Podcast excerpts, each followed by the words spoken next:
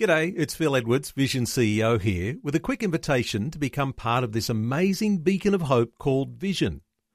Together we can put our love into action to help people of all kinds build or rebuild their lives on the truth of God. Please consider the part you can play during our upcoming Visionathon appeal, remembering that it's your support that makes Vision possible, including this podcast. Audio on demand from Vision Christian Media. Jesus said, If you hold to my teachings, you are really my disciples. Then you will know the truth, and the truth will set you free. young man once approached a very wealthy man and asked him the secret to his financial prosperity. Well, young man, said the rich man, my story begins back in the days of the Depression. I was down to my last five cents. With that five cents, I bought an apple. I spent the rest of the day polishing that apple. The next day, I took it down to the market and sold it for 10 cents. And with that 10 cents, I bought two more apples. I polished those apples and took them to the market the next day and sold them for 10 cents each. This went on for a while, and by the end of the month, I had made $3.20. And that was a lot of money in those days. The following month, my wife's father died and left us $3 million. And that's how I became rich. There are two ways you can become rich. One is to work hard at doing things like polishing apples and hope you'll get a break. The other way is to inherit a fortune. No one who has $3 million in his bank account will waste time polishing apples.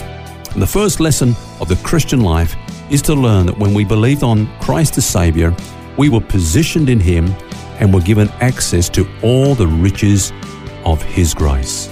Learn to draw from those. Don't polish apples.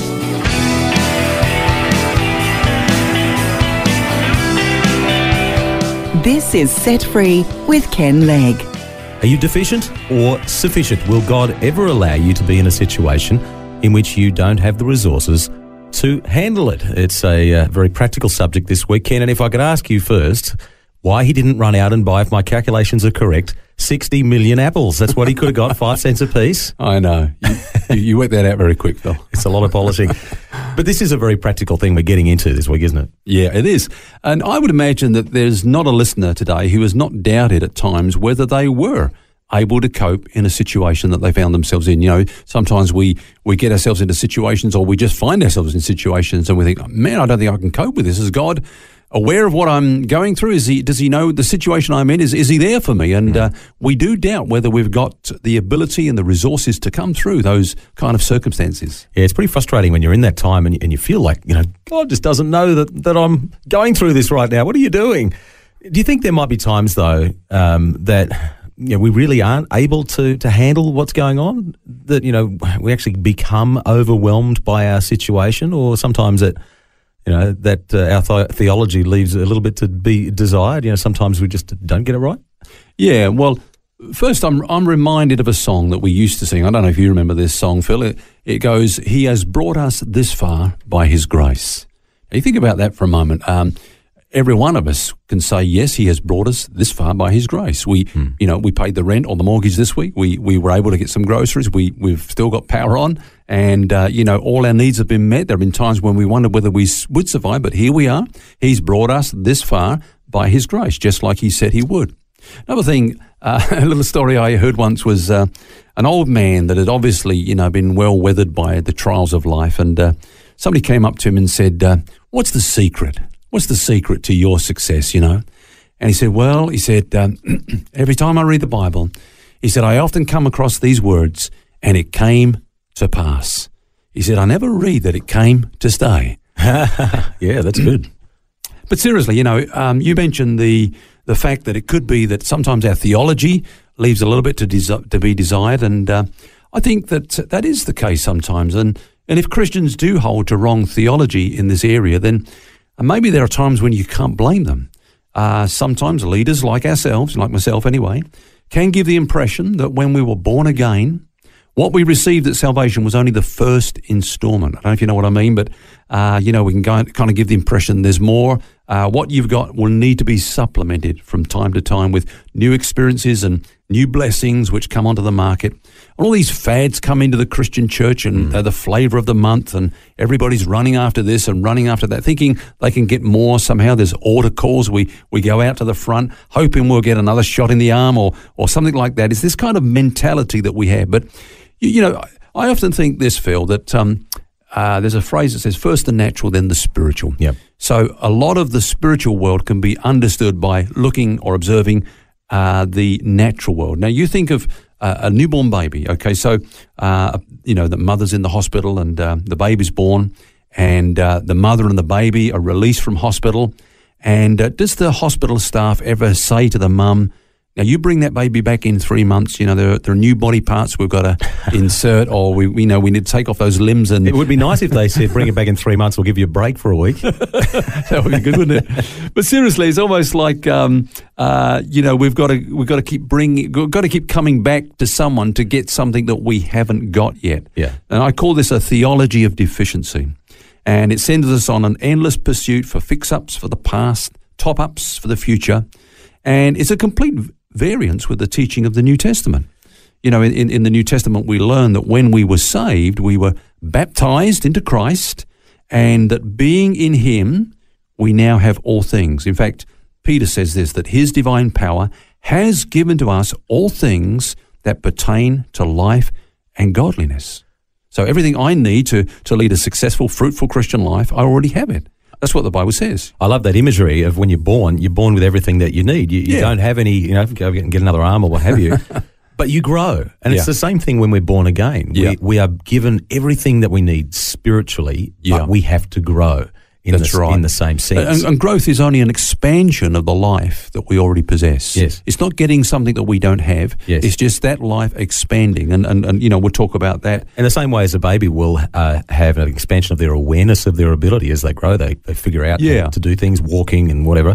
It's the same thing. We have an, an awareness growth Yeah. of what God has put into us and how we use the things that He has given us, and that's Yeah. that's where we grow. But there's a lot of Christians spend a lot of time polishing apples. We go back to that story at the start, trying to get rich when they actually already are heirs of God and joint heirs with Christ. What do, what do we do about that kind of thinking? Well, that's a good point. As you say, every Christian is an heir to a spiritual fortune. Mm. So we don't need more because we have all things. But what we need, Phil, is to discover what we actually do have in Christ. How to use it? Yeah. In fact, the Christian life can be described as one long, exciting journey where we are discovering more and more about this incredible inheritance which has been bequeathed to us by Christ. You know, John says, He who has the Son has life. Now, literally, that verse reads like this He who has the Son has the life. That's, of course, the life of Christ. Now, I personally believe that there are certain building blocks that are absolutely crucial to living the Christian life successfully.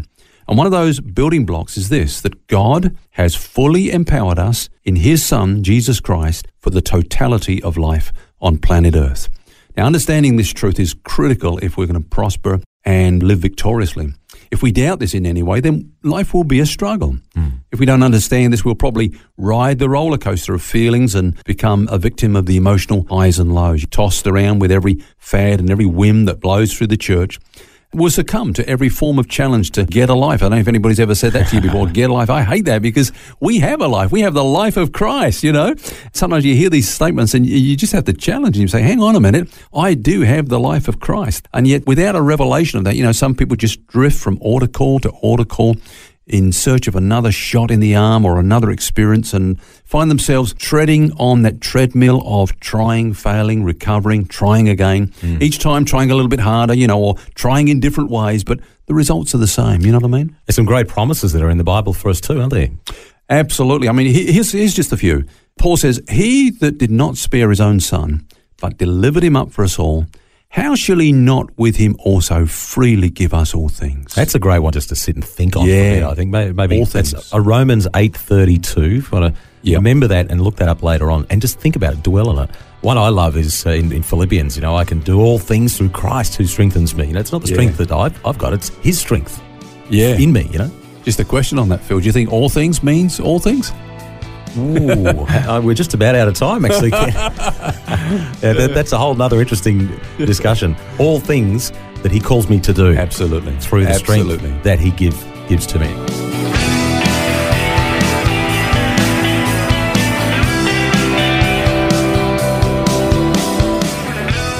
And that's where we must leave it for today. But more tomorrow on the theme deficient or sufficient.